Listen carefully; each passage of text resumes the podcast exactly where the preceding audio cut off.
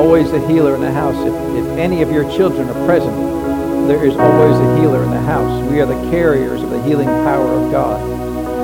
So, Father, we thank you that our faith releases the healing power of God. Lord, we give you the praise and the honor for God. We thank you that you've not changed even a hair's breadth, Father. You're still the healer today as you were when you first announced it by Moses, You are a healer even when you established a covenant with Abraham, Father. That Abraham was the first person to pray for somebody else to be healed. Sarah was the first person to receive healing by her own faith, Father. And we thank you for that, Father. We give you the praise and the honor for Lord, in Jesus' name. Amen. Amen. Amen. You know, I had never thought about the, Sarah was the first one to receive healing in her faith. That's pretty good, right? Um, and Abraham was the first one to pray for somebody to receive healing. Um, and I was just thinking about that. Let's turn to uh, Luke chapter 5. We'll just we'll get into the Dr. Young's book in just a second. But uh, that song is singing about this uh, uh, the story here in Luke chapter 5. And it says um, in uh, verse 17, uh, it says, And it came to pass on a certain day as he was teaching that there were Pharisees and doctors of the law sitting by, which were come out of every town of Galilee and Judea and Jerusalem. So there's so uh, not just in these three areas, but all the little areas around these areas, right? All, every town of Galilee and Judea and Jerusalem, and the power of the Lord was present to heal them. That word power there is dunamis, right? The supernatural miracle working power of God was present to heal them. Up to this point in time, in verse 17, how many of these people in this house were actually healed? How many did the power of God fall upon uh, in Luke chapter 5, verse 17 to receive healing? Zero, right? There's none. Nobody received healing. Uh, so, you know, some people would make the observation, then the power of the Lord was not present to heal. Is that true? If, if a group of people do not receive healing, does that mean that the power of God is not available to heal? No, that's not what it says. In fact, it says the exact opposite. That the, the power of the Lord was always present. Well, why was, uh, how was the power of the Lord present to heal? What caused it to be present to be healed? The appearance of Jesus, right? He was there. He was the carrier of that power, right? Uh, and notice it, it doesn't specifically call it that. It was the anointing of God present to heal. You know, anointing is, is the manifest presence of God, and it really um, is manifested through the gifts of the Spirit, which are the sovereign move of God. But um, the, the power of God to heal is contained in His Word and, uh, and in the name of Jesus, right? Didn't He say, lay hands on the sick in my name, and they shall be healed? So the power of the Lord is present to heal whenever the name of Jesus is available to be spoken. Well, uh, who carries the name of Jesus? The church does, right? We, we carry the name of Jesus. So in every place that we go, every circumstances that we're in, uh, then uh, biblically speaking, the power of the Lord is always present to heal because we have arrived. Amen? And if we're there, the power of the Lord is present to heal. Now, that doesn't mean that anybody will receive healing. Nobody received healing, right, at, the, at this point. You, uh, you, know that these doctors of law, there's somebody sick, right? I mean, you can't, gra- you can't gather together any group of people, any regular group of people, and somebody not be sick in that group of people, right? I mean, even today, right? you know, five people, yeah, I want to be sick. You know, you th- and this was, this was in a, in, a, in, a, in a home where there were so many people that nobody else could get into the building. So it wasn't just like, you know, the three doctors of the law sitting around just, you know, having a conversation. This was, you know, packed uh, wall to wall, door to door in this house where there was no room for anybody else.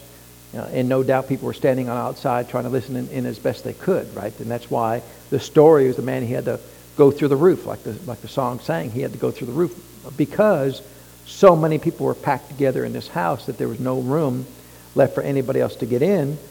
And yet nobody was healed. Not a single person was healed.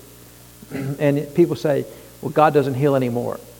I mean, you, uh, and, and, and you say, well, if that's the case, if God is not healing, that's not on God's side, right? No, God was not, was, was God healing anybody at this point in time?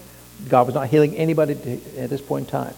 Is that because the power of God was not present to heal? No. The power of God was present to heal. yet God wasn't healing anybody. So where was the issue? The issue was on the receiving side, right? The issue was not on the, on the power not being available side. The power was available. Uh, and, and today, uh, oftentimes, it's not always the case, but oftentimes, why uh, is nobody getting healed? Well, power wasn't there today. Power is always there. Are you there? The power is there. Uh, it's not in me, it's in us, right? We are the church. We are the carriers of the power of God. We are the carriers and caretakers of the name of Jesus, which contains the authority to be healed. On occasion, God will, will, will move in a special way and anoint us in a special way with, with the uh, manifestation of the gifts of healing or workings of miracle or special faith, one of the power gifts that, that can push through a lot of uh, doubt sometimes. Can't push through really uh, unbelief, but it can push through doubt or even lack of understanding a lack of knowledge, you know, and overcome somebody's lack of faith on their side. It can't overcome their unbelief on their side, but it can overcome their lack of faith on their side. Lack of faith and, and unbelief are not the same thing. Lack of faith is just unaware, right? They haven't been, haven't been taught, haven't been trained that they can be healed. Unbelief is, yeah, I, have made a decision. God can't heal. That's a decision, right? God can't power through that, right? Amen. We've seen that uh, in, in um, well, we see it right here, obviously, uh, that uh, even though the power was present to heal, nobody got healed. Uh, you think about uh, the waste of that power, right? The Son of God is there carrying the power of God into this building among all of his people, and nobody received healing. Nobody. Uh, and, and, when people say things like, well, God doesn't heal, I think about these stories right this, right? Like this, right? Well, why didn't God heal? Is it on God's side or is it on our side? It's always on our side, right? Always. It's never not on our side. It's always on our side. Amen. It's never on God's side because we are the carriers of the power. Uh, even if we don't recognize it, even if we don't believe it, we still have the name of Jesus assigned to us. Uh, every Christian, every born again Christian, every every sincerely, uh, uh, every sincere born again Christian has the Holy Ghost in them with enough power to heal every human being on the earth at any given moment of time. Uh, and, and, yet, some uh, some of them, many of them, will say with their own mouth, "God does not heal," even though that, that is demonstrably not true, right? Even though it's it's technically, biblically, completely untrue what else would you do with that power? I mean, what, you know, people uh, that are born again, every Christian, you know, you can talk to any Baptist, you know, they, they believe in the Holy Ghost, right? They believe in, not, they don't believe in speaking in tongues, but they believe in the Holy Ghost, right? They believe when you get saved, the Holy Ghost comes in, in among you. Every good Baptist will tell you that. But they'll tell you that he doesn't heal. Well, what's he there other than to do powerful things? If he's not doing powerful things, what's he there for? You know, telling you uh, uh, how to live your life. That's a powerful thing. Telling you which way to go, left or right. That's a powerful thing. Doing supernatural works among you in, in, on your behalf is a powerful thing. And yet, a lot of the church will tell you that he's not doing any powerful things. He, he, he doesn't do anything. You know, I told you that a friend of mine that, uh, you know, he, he, he, was a member of the First Church of Doubt and Unbelief, and they don't believe anything. And I said, well, does God speak to you today? No. Does he do miracles today? No. Does he heal today? No. Does he supernaturally intervene in your life on a regular basis? No. And so I said, well, what's he doing? What, what's, the, what's the Holy Ghost doing in your life if he's not doing anything? He's not speaking to you. He's not leading you. He's not doing uh, miracles among you and by you and through you. He's not healing you. So what's he doing? The greatest power in the world, you know, it's, it's like, you know, building this nuclear plant uh, on the north side of, of uh, Rhea County and all, all it does is, is power one little 30 watt light bulb. And they, but they, you know, just think that's all they did with that nuclear power plant, right?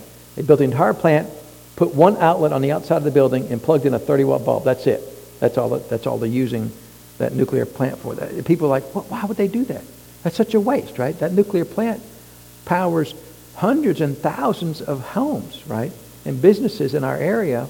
One, one nuclear plant can, can produce enough energy for all of these thousands of homes in this area. But if all they did was power one little 30 watt light bulb, you think, wow, that's a lot of money. I mean, they spent 20, 30 years building the thing, uh, and, and that's it. It's just, yeah, but it's a nice light bulb. It's a really nice light bulb, you know. Uh, and we think, well, that's a waste. And yet, every Christian has that same power you know, greater than the nuclear power plant in, in there at, uh, at TVA and Sequoyah the south, south part of us, uh, uh, south of us. Uh, there's enough power in those two nuclear plants to, to, uh, to power tens of thousands of homes. Amen? And, um, you know, we'd think if, um, what, what if they just did that and they had the, the TVA plant uh, north of us and they have the Sequoyah nuclear plant on the south of us. But what if they just ran an extension cord from the north plant to the south plant to run their 30 watt bulb and not even use the, the we think, well, that's really crazy, right?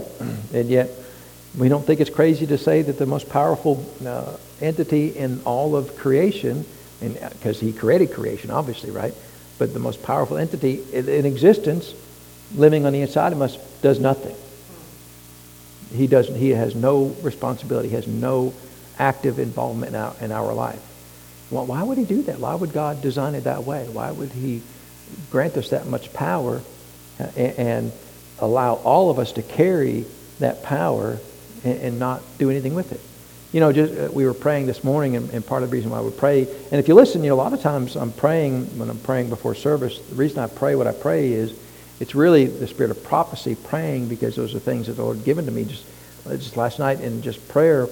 Uh, the Lord was just talking about his glory, just talking to me about his glory, about how that when he sent the Son into the earth, glory was seen only in a small town in, in of Bethlehem. That was it. And in, in his life, it was only seen in the small country of Israel. And yet he said that the earth shall be filled with his glory. Didn't he declare that? The earth shall be filled with his glory. Well, how is he going to get the earth filled with his glory? Well, we are the carriers of his glory. The glory in the, in the Bible is the Holy Ghost, right? When you, whenever you see the glory of God, you can replace that with the Holy Spirit and not be doctrinally in error, right? It's the same thing, right? The, the Bible says that the, it was the glory of God that raised Jesus from the dead, but then also says that the Spirit of God raised Jesus from the dead. So, so we can we know from the Word of God that anytime he's talking about the glory of God, he's talking about the manifest presence of his Holy Spirit. Well, we carry the manifest presence of his Holy Spirit with us. So the glory of God shall fill the earth, but it'll fill the earth because we carry that glory into all corners of the earth. And the purpose of the glory of God is just to shine forth his goodness in the, in the world, to show the people the goodness of God. And that's our job. And there's no better way to do it than to heal the, the sick. Amen.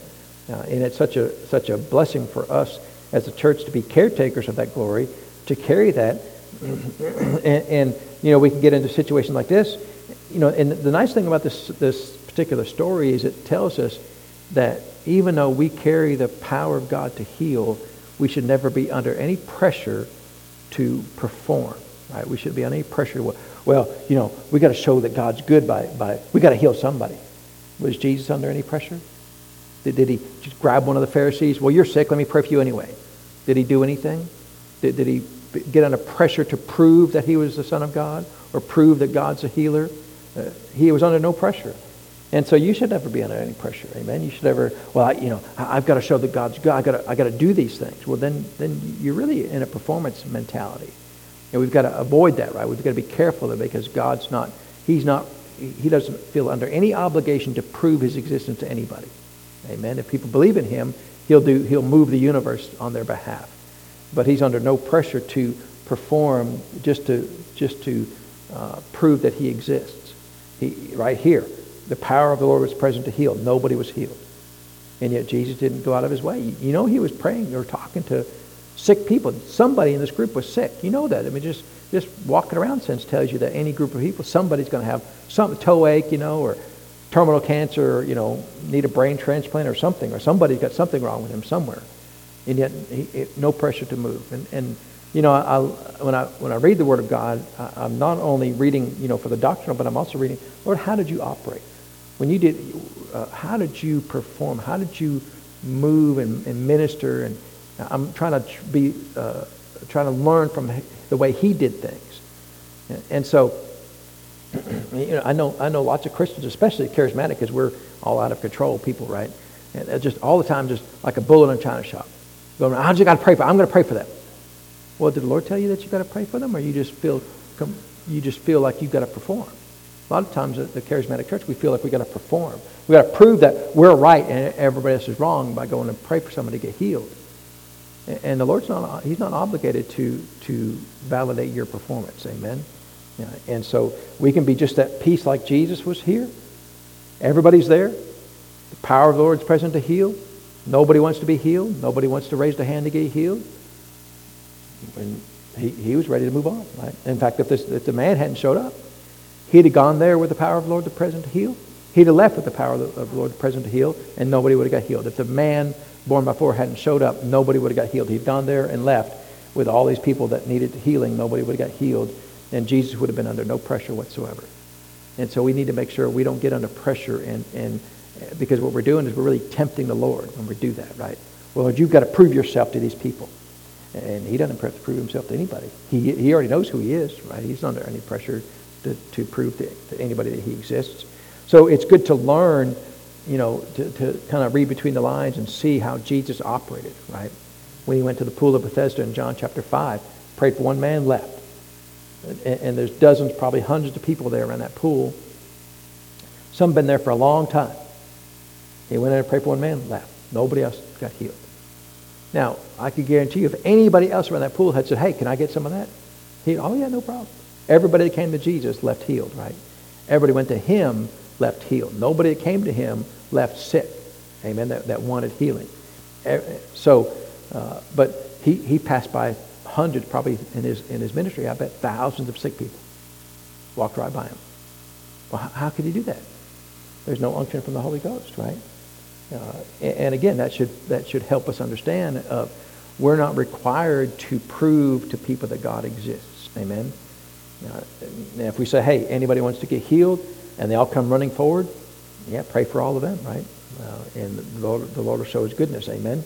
Uh, and so that's such a good story there in Luke chapter 5. We can learn a lot from that. Amen?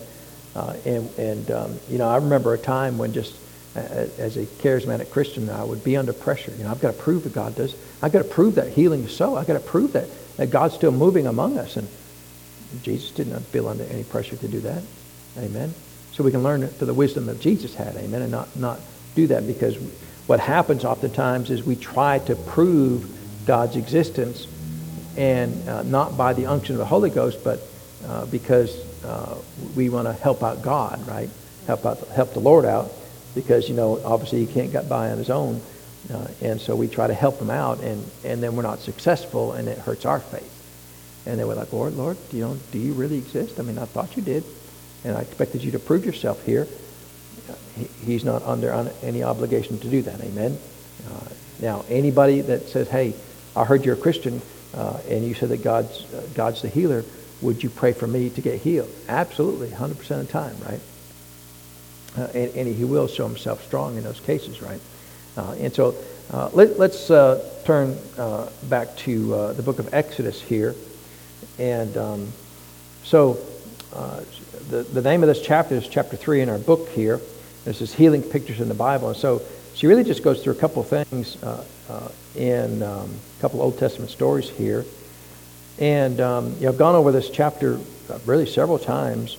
And um, to be perfectly honest, I've really struggled a little bit in this particular chapter because it's like, okay, I see what you're saying, but um, um, you know, and part of it is, you know, I stand in the office of the teacher, right? So teachers just, you know, it's got to be all laid out, just you know, just so for me, right? Uh, you know, this kind of, well, God, you know, He'll probably do it. Well, why? He'll probably do it, but I don't want to know why. You know, uh, and, and what's your basis and foundation for believing that? Well, you know, He'll probably do it. That's why you know, it's just it's not good enough for me, right? I, I need I need uh, I don't need one verse. I need like give me a chapter, right? I need I need like you know 18 verses, you know, and then let me go read a couple hundred translations and see, you know, that, that's that's just. Uh, and I understand, you know, especially from um, I suspect that that the, some of these chapters were uh, services that she preached at, uh, and you know, because that was fairly common for a lot of a lot of authors uh, that, that, they didn't actually write their own books. Somebody just transcribed messages or teachings, you know. And, and, from an evangelistic standpoint, you know, you can preach things, and it's not, it doesn't have to be quite so line upon line, right? Like you're teaching something. Uh, and um, just like this morning, we're preaching about framing your, your world, right?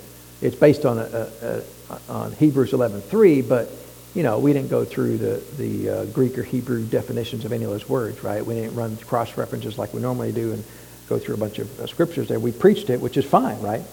Uh, but um, sometimes translating that into a book then can be a little bit difficult because a book, everything's a lot slower. And, anyway, so um, so here we are. So uh, she she wanted to go through the, the picture of the Passover uh, as a uh, as a kind of a healing analogy with us, and so we'll go through it because the, you know the, the Word of God is always anointed, Amen, uh, and uh, and we can always uh, increase our faith anytime we open up the Word, and so so so she starts out with talking about the Passover as, uh, as a picture of healing, you know, really as an analogy towards healing. Uh, and so we're in Exodus 11. So let's see what the, uh, what the guidelines were, uh, were for the Passover. Uh, and it says in verse 4 And Moses said, Thus saith the Lord, About midnight I will go out into the midst of Egypt, and all the firstborn of the land of, of Egypt shall die, for the first firstborn of Pharaoh that sitteth upon his throne, even unto the firstborn of the maidservant that is behind the mill, and all the firstborn of beasts. So, so this was this was the pronouncement, right? This was the the uh, the judgment that it, that Egypt had fallen under because really of their own words, right? Uh, and by refusing to uh, yield to the Lord, now they have fallen under the judgment of God here, and uh, the firstborn of not only of all the people, but of all of the beasts, right? All the cattle. Uh, if it's firstborn, then it's not going to survive. And of course, the Lord had warned uh, Pharaoh. This is the tenth sign and wonder that the Lord had performed, uh, really for the benefit of Pharaoh, right? Because he could have gone straight from, oh, you don't want to let my people go, then, then you know, death to everybody. He could have judged them immediately if, if he was a harsh God. He gave him ten times, ten opportunities to repent, didn't he? And ten times Pharaoh said, yes, I'll let, you can let the people go. Well, it probably wasn't ten times, but many of the times Pharaoh said, yeah, you can go. And, and, and then he goes, no, you can't go. He lied, right? He, he, he uh, took back what he said. Uh, and, and, in fact, he said, well, just go do it. Uh, uh, just go do your, your sacrifices here. And, and they said, we can't, we can't offer sacrifices in, in the world. You know, they said, we can't do it in Egypt. And Egypt was the top of the world. And if you read that, the context of that, what they said is we, we cannot serve the Lord in the world. That would, you know, you can learn a lot from that as a church, right? Uh, we can't serve the Lord in the world by doing things in, in the world, right? We, we are in the world, but we're not of the world. And so even though we live here, we can't do things by the, by the methods that the world does things. Uh, and, and so we have to separate ourselves, right? We are, we are the separated ones, amen? We are the called out ones uh, of the world. We're, we're not just, you know, sitting in the world, acting like the world, doing like the world does, and just have the, the name of Christianity stamped, stamped on our head. We are the called out ones. Amen? Uh, and, um, you know, I don't, I don't know why it's so hard sometimes in the church for us to be okay with being different from the world. Amen. I'm perfectly fine with doing things differently than the world does. Amen. And you look at the world, they're a mess. Why would I want to be like them? Why would I want to act like them and be among them and, and die like they die?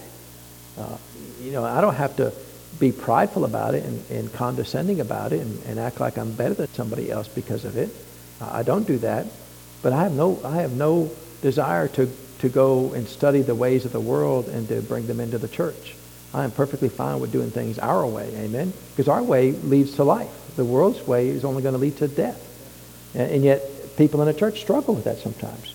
They go out and investigate the world and, and review the ways of the world and and, and bring in fog machines and, and lasers and you know uh, whatever uh, rock and roll music into the church and uh, and uh, it, with the hopes of of making the flesh feel comfortable so we can we can sneak up on them and no this is the this is the gospel. You like it? It's yours. You don't like it? Not my problem right? Uh, and we don't have to be unkind or rude about it but I am, I am not ashamed of the gospel, right? In fact, didn't Paul say that? I am not ashamed of the gospel, for it's the power of God unto salvation, to the Jew first and also to the Gentile.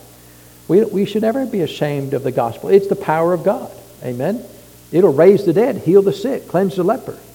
Why should we be ashamed of that? What have they got to offer me? Uh, I, will give you some income. I, my father walks on the streets of gold. You, you're going to corrupt me with your money? My Father, he, he has, he, the earth is the Lord's and the fullness thereof. How are you going to beat that? Well, you know, we got more money than you. Not more money my Father's got. He ain't got more money than me. And I'm not impressed with your dead money anyway, right? Yeah, and we should, the church should never be impressed with the, the, the dead money of the world. Amen. We should, we should be glad that we live in the Lord because we can be full of prosperity in the church. Amen. and so, so that, that was the, that was the, uh, the judgment, right? That this was going to happen. Uh, and, and so then we get to the next chapter, and then we, we have the instructions for how uh, the Passover was supposed to be conducted. So let's start at verse 1 there. It's in, in Exodus uh, 12, verse 1. And the Lord spake unto Moses and Aaron in the land of Egypt, saying, This month shall be unto you the beginning of months. It shall be the first month of the year to you. Speak ye uh, unto all the congregation of Israel, saying, In the tenth day of the month they shall take to them every man a lamb according to the house of their fathers, a lamb for a house, right? So that was the deal. This is the Passover, this right? This is the Passover uh, uh, celebration. Uh, of course, this is not the celebration yet. It's later on it becomes a celebration, but right now it's the actual event, right? That this is necessary to stay alive because the, the, the, the spirit of death is going to go through, and the spirit of death was, was uh, it didn't care. If you're the firstborn, the Lord had lifted his hand uh, off the nation of Egypt, and the, the spirit of death had the free reign to, to operate in that. Now, you know, the, the grace of God and the mercy of God is on the earth today, even if the world doesn't know it. The angel of death can't just operate well, willy-nilly, even in the earth today. It does operate, but not operate just freely uh, to do whatever it wants to. But the judgment of, of the Lord lifted here, uh, the hand of the Lord lifted over the nation of Egypt, allowed the angel of death to come through there. Uh, and it's not the angel, it doesn't come from the Lord, it comes from, from the devil. Death doesn't come from God. He's not the creator of death. In fact, he calls death an enemy. Uh, and yet, uh, the Lord oftentimes will lift his hand, and just as Paul said that he, he would uh, give people over to Satan for the destruction of their flesh, that's how the Lord operates sometimes, is he'll just, well, you, you want to live in the flesh, then, then, then, then mercy has come to an end right? And this is a case where mercy has come to an end for the nation of Israel, or for the, for the land of Egypt. And, uh, but they're living in the land of Egypt, right? They're there among them. And so the Lord said, well, you need to do something here to separate yourself, identify yourself separately from the nation of Egypt, so that the angel of death then is constrained uh, uh, from you, right? So that he doesn't come. Now, all the other plagues, this was the only one where they had to do something different. All the other plagues would only impact the, the, the land of Egypt and not the land of Goshen, which the land of Goshen is where it's a suburb of Egypt, right? It's, it's a separate, distinct area of Egypt where the nation of, of the Jews were living. They hadn't gone to uh, Israel, of course, but they were there in, in the land of Egypt and called it land of Goshen. And that just being among the people of God was sufficient to uh, keep them out of all the other plagues, except for this one. So the spirit of death will come to all men, right? The spirit of death uh, can access all of mankind, and every mankind will experience the spirit of death, right? Uh, until the Lord Jesus comes back, we will all experience death. There's only two people in the Bible that's never experienced death, right? Do we know who they are? Who's the first one? Elijah. Uh, Elijah. He's the second one. Who's the first one? Enoch was the first one, right? Enoch didn't experience death. Elijah didn't experience death. Everybody else, death, right? and so, um, so, so something special had to be done because the spirit, the spirit of death was part of the curse of the law, right? Part of the, uh, that's what the Lord told Adam. If you if you fall, uh, then in dying thou shalt die. Uh, and, and the Bible says death passed unto all men. So death has access to all men, constrained by our faith until that point in time that uh, the Lord calls us home. Uh, but uh, in this case, where the Lord took his hand off the nation of, of Egypt, then now they have to do something to distinguish themselves from all the other people that, uh, that have been judged here. Uh, and so that was the rule. They had to have one lamb per house. And it says in verse 4 if the household be too little for the lamb, let him and his neighbor next to his house take it according to the number of souls. Every man according to his eating shall, shall make your count for the lamb, and, and your lamb shall be without blemish. Well, who, who was the ultimate Lamb of God? Who was the ultimate Passover lamb? Jesus, right? So did Jesus have to be at least uh, have have at least the same qualifications as this lamb? Sure, he had to be. Remember what did what did John the Baptist say when he saw Jesus? Behold the Lamb of God who does what? Take away the sins of the world, right? So, so he was the Lamb of God. And so Jesus had to be without blemish. So he could never have committed sin. If he had ever committed sin, he would have had a blemish on him, right? But not only that, uh, we know that we have the sin nature in our flesh because uh, Romans chapter 5 tells us that, that, that, that uh, the sin nature is passed from, from uh, generation to generation through the man. We, I think we talked about this maybe even last week. And if Jesus had been born of Joseph and Mary, he would have had the sin nature in his flesh. Even if he never committed a sin, he still would have had the sin nature in his flesh. Uh, and so that would have made him unqualified to be the perfect Lamb of God. Amen. And so that's one reason, you know, we, we preached a message uh, a while back. It was, and I thought it was a good message about some of the reasons why Jesus had to be born of a virgin. And one of them is this reason right here, that he had to be the perfect lamb without spot or blemish, uh, including in his spiritual life, right? Including in, in the realm of the spirit where the sin nature will reside. Uh, and uh, he didn't have that. So in order to avoid that, and he had to somehow avoid being born with an earthly father because otherwise that would have passed down to him. He would have then been unqualified to, uh, to be the perfect lamb. Amen. And, you know, it's funny to me because um, it's not really funny, but it, it's interesting to note how that as we study the Word of God, you find out all these wonderful things about redemption and how complicated it was and how much work the Lord had to put into making it happen. And yet people all the time say, well, I've made my, I've made my bed hard. I'll lie in it. You know, I'll just pay for my own sins. Well, it's like, you know, it shows the complete uh, absence of any understanding of the word. You are, you are horribly unqualified to pay for your own, own sins. When, when the Lord looks at your sins and what, what it will cost to pay for your sins, and what you bring to the table to pay for that, he's like, that's it? That's all you got? You know, buy a house and, and, and well, how much money you got? Well, I, I went through my couch. I, I, found 13 cents. Can I, can I buy the house with that? And, and the bank would be like, well, why are you here? Why, why are you wasting my time? You're going to try to pay for this house with what you found on your couch? Well, that's all I had. It should be enough. It's, it's like, no. Get, leave. Get out, get out of here. And you, we do that all the time. I'll pay for my own sins. You can spend the rest of your life paying, try to pay for one sin. You'll be woefully inadequate to do it. Amen. An intelligent human being will recognize the fact that we are unable to pay for our own sins. No matter how much we, we beat ourselves up, we will never be able to pay for our own sin. No matter how much we keep ourselves, you know, under, well, I've made my, I've, I've done all these things wrong. I'm going to uh, uh, pay for my own sins. And if we don't say it that way, but oftentimes we live that way, right? Where, where we keep ourselves under, where we, where we refuse to ever, uh, well, we can't be, I, am not allowed to ever be happy because of what I've done, what I've done wrong. A person of faith will go, I can't do nothing about it. I can't, can you change yesterday? I can't change yesterday. Even God can't change yesterday. You know, yesterday's happened. It's done. It's a done deal, right? Uh, and so what he can do is, is fix it for today. And he can, he's well able to do it, right? He paid the price, a great price, right? And he's well, he, he can well afford to, to pay the price in fact, has he already paid the price?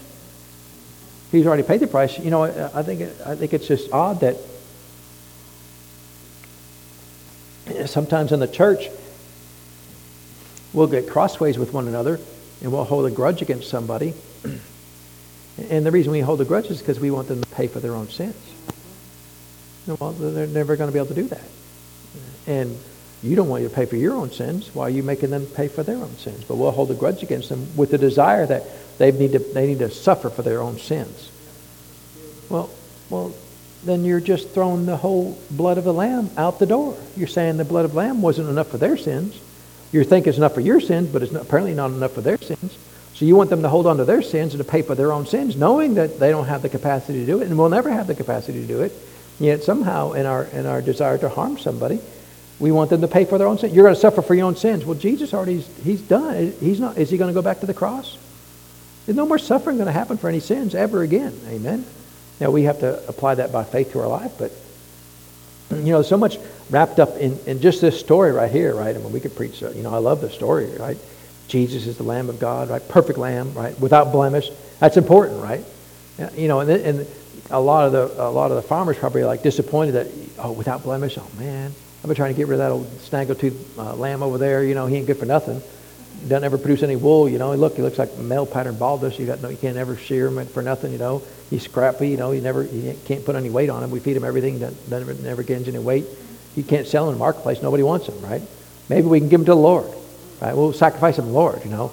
Show the Lord how, how good we are right? How, how, how awesome he is right and so uh, it, it's just sad about that, right? Sometimes we, we do those things, you know, and, and um, we ought not do those things, amen. We uh, should honor the Lord with our very best. But he said in verse 5, Your lamb shall be without blemish, amen. Uh, a male of the first year, and shall take it out from the sheep or from among the goats. You know, it's interesting. It, it could be a sheep or a goat, right? Have you ever thought about that? It didn't have to be a lamb. We always say he's a lamb, but, you know, he could have been a goat too, right? Uh, but he was never called a goat. but the Lord's uh, goat. Goats are always, you know, remember the, the, the sheep and the goats there in, in, in, the book of Matthew, right? Goats were always the one who didn't make it to heaven. Uh, and some people say there in that story there, it was in Matthew 24, uh, where, where, you know, he brought the form in the sheep and the goats, right? One on the left hand, one on his right. And the goat, the sheep, oh, you did wonderful things, you know. And the goats, you know, leave me, I never knew you. And people say, see, it's because of what they did that they, that they didn't make it to heaven. But if you notice the story, they were a goat before they ever got there. They were a goat because they never became a sheep. Amen. And so it's not because of what they did, it's because of what they, they, they didn't do. They didn't accept the Lord. And so people are always trying to put you under, under legalism about, well, you've got to do, you've got to go to the jail, feed the, the, the hungry, clothe the naked, and then you become a lamb. No, you're a lamb, and that's why you do those things. Amen. Uh, the goats don't do those things. And so he, he we're going to get judged for the things we do in the body, both good and bad, but that's not what causes us to be a sheep or a goat. That's what, uh, uh, that's what measures our um, uh, rewards from heaven. Amen? You're a sheep or a goat because if you accept the Lord or don't accept the Lord, uh, and not because of what you do or don't do. People love to, well, you, you know, you, if you didn't feed the poor, you're going to die and go to hell. Really? What if you live in a rich neighborhood all your life, right? You, anybody ever been to Dubai? Chris has been to Dubai. You know, they got they just print money on. They just make gold. You know, everything's printing money over there, right? They're not a poor person probably in the whole country. I don't know. I've not been there, but but Chris has been there. Money everywhere, right? Everybody driving a Lamborghini. You know, cars you probably never heard of, right? Uh, I've never heard of. Like, oh, that's that car right there. Like, wow, you know, I didn't even know that was a thing. Uh, and they got they got money like crazy over there. Uh, and so, you think any of those? You know, of course, they're all Muslims I know, but um, just think if there, you have a church like that, right? Everybody comes up to church driving a Lamborghini. You know, you know how many devils would get so mad at this church, right? We all drive up a Lamborghini. Now, I don't want a Lamborghini, right? Because you know, it probably costs eight thousand dollars to change the oil, right? And, and then you got to drive to Los Angeles or somewhere like that. I don't want that, you know. I want to take it down to the shop over here. You drove up in the, in the local shop with a Lamborghini to change the oil. They'd look at you like, "Ain't touching that car." I put a scratch on it, it's, it's $100,000 for a scratch, right? And so that's just me being practical. I just, you know, I'm just, uh, and besides that, I mean, yeah, it's great. You can go 200 miles an hour. You know, you can't go 20 miles an hour through Dayton. You got 800 red lights, right? I mean, yeah, you can get from one red light to the next red light in, in 20 seconds, but that's it. You know, you, you, still wouldn't be able to get to full speed. So, uh, you know, just uh, whatever, right? So, uh, you look, you drive whatever you, I don't care. I don't care what you drive. You and drive a uh, whatever uh, McLaren. You know, I don't care. Uh, but um, anyway, so here here we are. Uh, these are the rules, right? Sheep or a goat, and you shall keep it until the fourth, fourteenth day of the month, and the whole assembly of the congregation of Israel shall kill it in the evening, and they shall take of the blood and strike it upon the two side posts and on the upper posts of the houses wherein they shall eat, and they shall eat the flesh in the night, roast with fire, unleavened bread with bitter herbs and they shall eat it. And, you know, it's interesting. This, this is the Passover, and all of these things have, have meaning, right? The bitter herbs about the bitterness of this death angel coming through there, right? But you, but you look at, you know, the replacement for the Passover uh, for the church. What's the replacement for the Passover for the church? Anybody know? But Jesus was the Passover lamb, right? But do we, do we actually, I mean, I know we, we acknowledge Passover, but we don't really uh, do we kill lambs today? Do we eat bitter herbs today? No, what do we do? We, we receive communion. That's our replacement for Passover is communion, right? Because we recognize the blood, right? We recognize the, the death of the, the physical body of Jesus. but we don't eat any bitter herbs because we're happy. We're happy that Jesus died, you know? I mean, in the sense that for what we got from it, right? I'm not, I mean, anybody happy Jesus? No, we're not happy that he went to the cross, but we're happy because, you know, we're thankful that he did, amen? Uh, and so we, we eat no bitter herbs. In the church, we eat no bitter herbs. Now, the church loves to go back here and, you know, we're going to we're to have a Passover celebration in the church. That's great. Any mammals died? No. Well, you didn't really do Passover, you know. If no mammals died, you know, did you go get a good lamb? Not a scraggly lamb, right? You didn't go down to the rescue uh, center and gra- grab a lamb. You know, you had to raise one from birth. Perfect, right? Furry, fuzzy, beautiful little lamb, you know, and then murder it. Are you going to do that, you know? I'm glad I'm not a Jew. I mean, it'd be really hard, you know.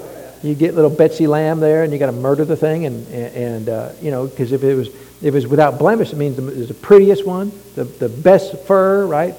It, or is that what it's called? Fur? I don't know if it's fur wool. You know, the best wool. You know, perfectly white all all around. You know, no blemishes. You know, not little dark spots, white spots. You know, no calico lambs. You know, no, that wouldn't work, right? It had to be a perfect lamb, uh, and so but we love to pull up Old Testament feasts, right? Feasts and tabernacles. Does the church love to do that? Let's have a feast, right? Let's celebrate all the feasts, all the, all the seven feasts of, of Israel. We're going to do that. Why would we do that? They're all wrapped up in Jesus. He's come to the cross and gone. I'm not going to kill a lamb. I'm sure not going to put any blood on my, on my doorpost. You know how much time I had to spend painting my post to my front of my house? I mean, I spent, you know, when we moved in there, they were all messed up, right? They all paint was peeling and I spent days and weeks over, over time because I couldn't do it all at once. Had to scrape all that paint off there, you know, put primer back on it, paint the things, and and now you want me to slap blood on it? I mean, you slap blood in your house. I ain't doing it on my house, but uh, and so, um, but we love to do that, and we love to, to do. I don't, you know, we have communion, amen. We have, we could celebrate the fact that the Passover occurred, but it's never going to occur again, amen. It was all this is a type and shadow of Jesus, amen. Uh, and we're thankful that he did that. Um, but we're also thankful that, that it never has to be done again. Now, the, the, nation of Israel would go through, and they would, of course, celebrate this every year, right? This was part of, of their, their celebration there. Uh, and so, um, so let, us turn over to, uh, we're still in chapter 12 there, so let's go towards the end of the chapter.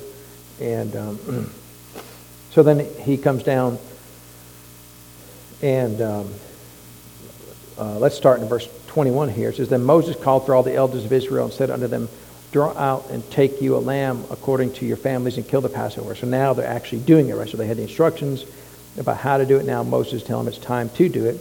He says, like, take, take a bunch of hyssop and dip it in the blood that is in the, the basin and strike it on the lintel and the two side posts of the, of the, with the blood that's in the basin. And none of you shall go out at the door of his house until the morning.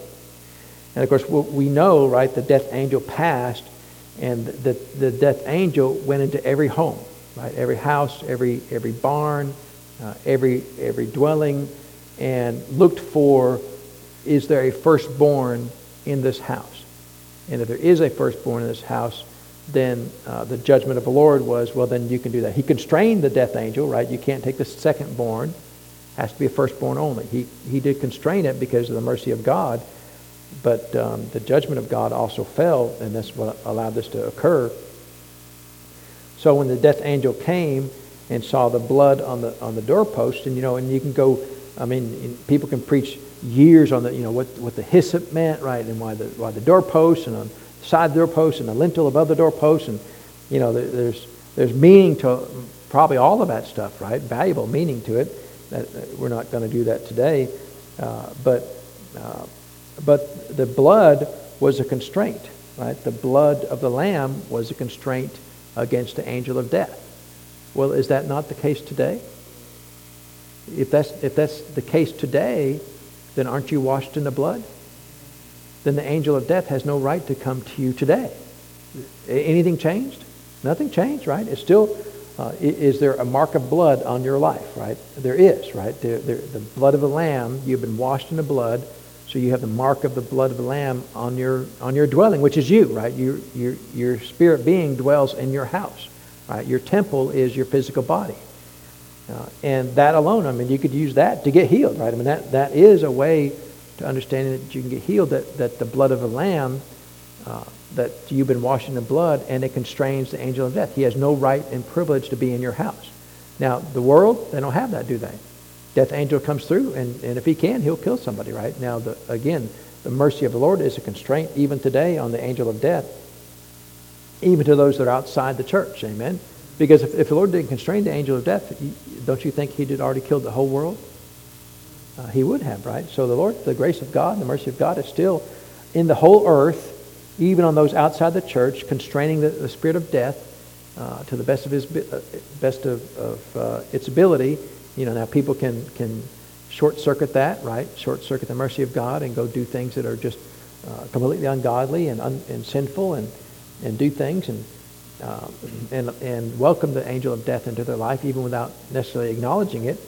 Uh, but it still happens today, right? And so, because otherwise, uh, there would only be the church left in the world. The angel of death would have already cleared out the entire world other than the church, and we would have no work to do, right? Because if there was no world, there's no need for us to be here, right? If everybody has ever been saved, then the Lord can come back, amen? There'll never be a situation where the whole world is saved, but there will be a situation where the whole world has had a chance, amen? The whole world will have an opportunity to get saved, even if they don't accept it. And so he's telling them that. Uh, here's what you do. Don't go out of your house until morning. So only behind the blood was their safety. If they left the door, right, left their house, uh, and they were, their, their dwelling was no longer marked with the blood of the Lamb, then uh, the angel of death had a, had a fair right to destroy them if they were firstborn. Right? Now, if they were middle child, they could have gone out and played in the streets, right? And I don't think I would have risked it, you know. I mean, I say that, you know, I say that because it, it's probably true, but 50-50, right? I mean, it doesn't say uh, that you that you could do that, but um, but more than likely it would have been okay. I wouldn't have risked it though. You know, you want to risk your child? It's okay. You know, you middle child, yeah, you're fine because nobody likes the middle child anyway, right? Let them go out there. Uh, but um, uh, and so um, he said uh, in verse 23, "For the Lord will pass through to smite the Egyptians, and, and when he seeth the blood upon the lintel and upon the two side posts. The Lord will pass over the door and will not suffer to destroy, uh, not suffer the destroyer to come into your house to smite you, right? So the Lord's not going to allow this to happen. And he shall observe this thing for an ordinance to thee and for thy sons forever. Uh, and, and do we observe this thing forever? Well, we still do, right? We observe that it's occurred, but now it's been wrapped up in Jesus, right? So we still recognize that this happened. Amen. We have not said that the blood no longer holds sway. Know, we do know, but it's, it's, it's the blood of a lamb, but it's a different lamb, right? It's a, lamb that's even better than their lamb. Because you know that the lambs had something going on with them. Best I could tell, they were without blemish, but I bet, you know, if you took a you know, DNA sample, you could probably find some blemish in them somewhere, right? Uh, and so, uh, and it shall come to pass when you come to the land which the Lord will give you, according to as He hath promised that He shall keep, uh, that ye shall keep this service, and it shall come to pass when your children shall say unto you, what mean ye by this service? And then you should say, It is the sacrifice of the Lord's Passover, right? So that's why we call it the Passover, because it's literally the Passover, right? Where the angel of death passed over uh, the, the nation of Egypt. and so uh, the Lord passed over, who passed over the houses of the children of Israel in Egypt when he smote the Egyptians and delivered our houses. And the people bowed the head and worshipped. And the children of Israel went away and did as the Lord had commanded Moses and Aaron. So they did. And so then it actually occurs, right? It came to pass that at midnight the Lord smote all the firstborn of the land of Egypt, and from the firstborn of the Pharaoh that sat on his throne unto the firstborn of the captive that was in his in the dungeon, and all the firstborn of cattle. And so it's unfortunate that you know uh, that even some people that, you know, they were, they were a prisoner and they still, if they were firstborn, they still died, right? And it's not on the Lord, this is on, that's on Pharaoh, right? This is Pharaoh's cause. If Pharaoh had let the people go, this would have never happened, amen? People say, well, I can't believe God did that. Well, God didn't do that. Pharaoh did this, amen? And people always trying to put the blame on God for these things. And they want God to have infinite mercy and overlook all sin. And, and he's not under any ob- obligation to do that. Amen. Uh, he will tell you here's how to get out of sin, here's how to avoid judgment, here's how to avoid destruction in your life.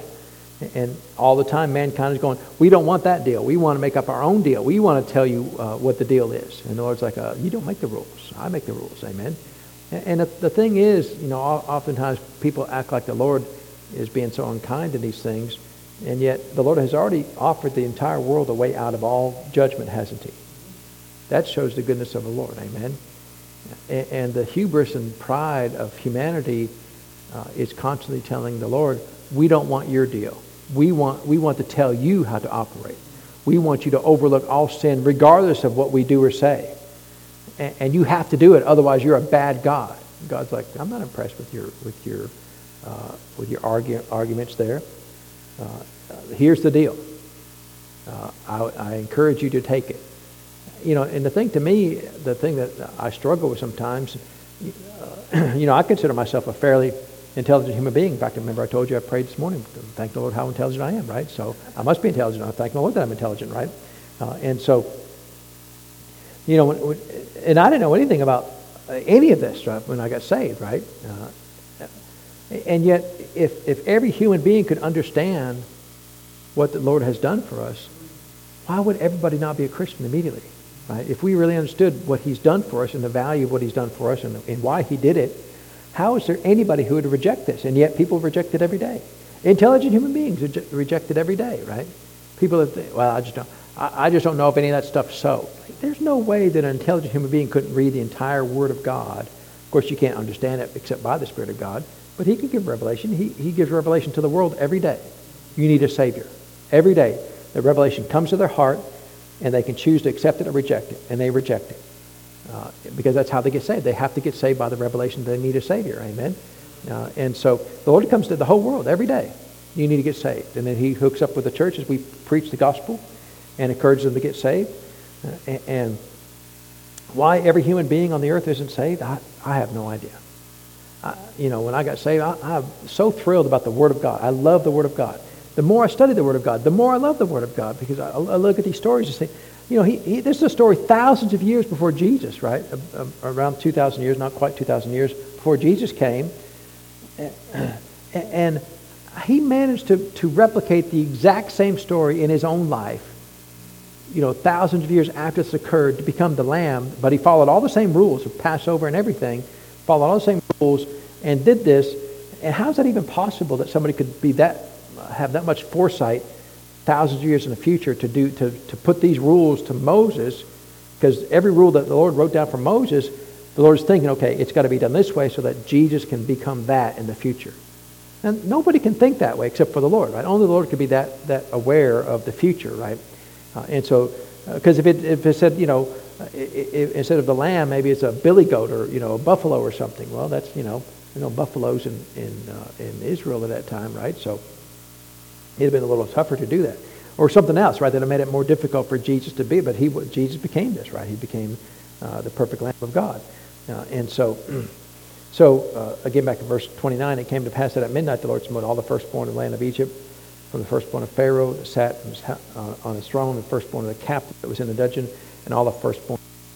And Pharaoh rose up in the night, he and all his servants and all the Egyptians, and there was a great cry in Egypt, for there was not a house where there was not one dead, right? Because, I mean, either um, uh, either there was a firstborn child, or maybe one of the parents was firstborn, right? Or maybe there was an animal that was firstborn. So basically, every home in Egypt was touched by this uh, by this uh, judgment there, right? Uh, and of course, after this, they were allowed to go. Uh, but you know, Pharaoh, it, you know, we think, well, Pharaoh, big bad Pharaoh, right? He's so such a bad person, such a prideful person. There's pharaohs every day in the world, right? We tell them, God is the, is the supreme being of, of all the universe, of all of creation. No, he's not. I am. I get to choose. You know, I get to make my own way. Pharaohs every day. And, and uh, is the Lord under any pressure about other pharaohs? You know, Pharaoh considered himself a god, right? That's the way they operated, is I'm a god. You know, and you think people would wise up after a while. It's like every one of the gods died. Everyone. They built the giant pyramids uh, in honor of their dead God. It's like, well, you know, he said he was God, but now he's dead, right? You'd think that somebody would say, seems like we're missing something, right? They all said they were God, but now they're dead. And, and so, you reckon they really are God? But somehow they managed to, to lie to, you know, Egypt was the greatest uh, country at this time, right? In this time frame, they were the greatest country on the earth, probably. And, um, and all these people believed it. Millions of people believed it. This, this guy, uh, played by Yul Brynner, right? Because when he, the, the, the Pharaoh in, in, Ten Commandments, right? Uh, uh, so let it be written, so let it be done. Uh, and so uh, that he was God. Well, he wasn't God, right? He was just a guy. Uh, and yet, I wonder if they didn't even believe it themselves, right? If they because you, you look at that and they, they have infinite wealth, right? They have the ability to, to take life, to give life, and, and make all these edicts, and yet they all died in the end, didn't they? And, and this, and, and the thing is, even here, now you know it's amazing. Other other uh, other non-Jewish people, right? Remember Abimelech, right? Abimelech said, "Your God is the only God." Uh, other other people, Nebuchadnezzar, you know, uh, the God of Israel is the only God. There's plenty of other people outside of the nation of Israel who recognized that Jehovah God was the only God. Rahab, you know, your God's the only God. Lots of other people recognized it, right? That even if they didn't worship him in the same way the Jews did, they acknowledged, okay, your God's greater than all of our gods. Pharaoh, you know, he, he begrudgingly acknowledged it for a period of time, but then he still, I'm going to go kill them all. And, you know, what's he thinking? Ten plagues he suffered through already. You know, he, he still, the pride and arrogance of Pharaoh said, I've got to prove to my people that I'm still God. And the only way I could do it, I, could, I have to destroy the nation of Israel. And of course, you know, uh, and, and, people, uh, uh, historians, question that this ever occurred because there's no written uh, evidence in all the writings of Egypt that this event ever occurred. But who, who commissioned all the hieroglyphs to be written on all the stone walls in Egypt? The pharaohs did, right? Do You think they're going to go, yeah, let's make sure we record that defeat of, of our God by some other unknown God let's make sure we record that because you know we want to be correct in our histor- historical record. No, they're not going to do that, right? Sounds like our, our press today, right? They're not going to tell you the truth. They're going to tell you the truth that they want you to hear, right? Uh, and this the same same thing here. and and yet, um, the people of the world is pharaohs every day. Amen. And, and, really, to be honest, all of us were pharaohs at one time. That we were our own God. Amen. We didn't answer to no to no one to, to nothing. And so, you know, the Passover is a type uh, of understanding or a healing, uh, especially from, the, uh, specifically from the spirit of death, right? And in that sense, you can make that correlation, right? Uh, uh, saying that, that it provides our healing for today. It's really not a story of healing. It's really a story of protection from death, right? Of course, death we know is the ultimate sickness, but, um, you know, we, we really should go into other areas to look at um, using some of the Old Testament stories uh, to uh, look, look at a protection from sickness and disease.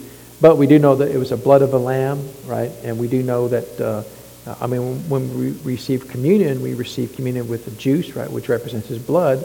But the blood is, is there to acknowledge that we've been uh, washed from, from all, all, all sin, right?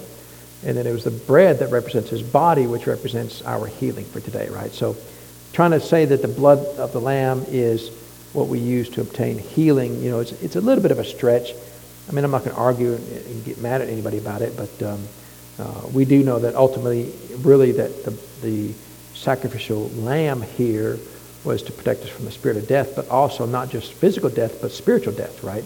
Uh, and because of the work of the lamb, now we not only get to avoid physical death, but we can also avoid spiritual death for all eternity. Uh, and you know, and that is a good analogy, amen, because that's really the whole point of this is to say that we can avoid both uh, the two types of death that, that Adam was, was cursed with, which is uh, first spiritual death and second physical death. And we can put off physical death until it's our time to go home, but we can also put off spiritual death forever, right? We can restore our spiritual lives to spiritual life of the Lord, amen? Uh, and, and that's really the whole point of Passover is to, to do that, right? And, and it, to me, it just shows how amazingly detailed the Lord was into prophesying the coming of the Lord Jesus.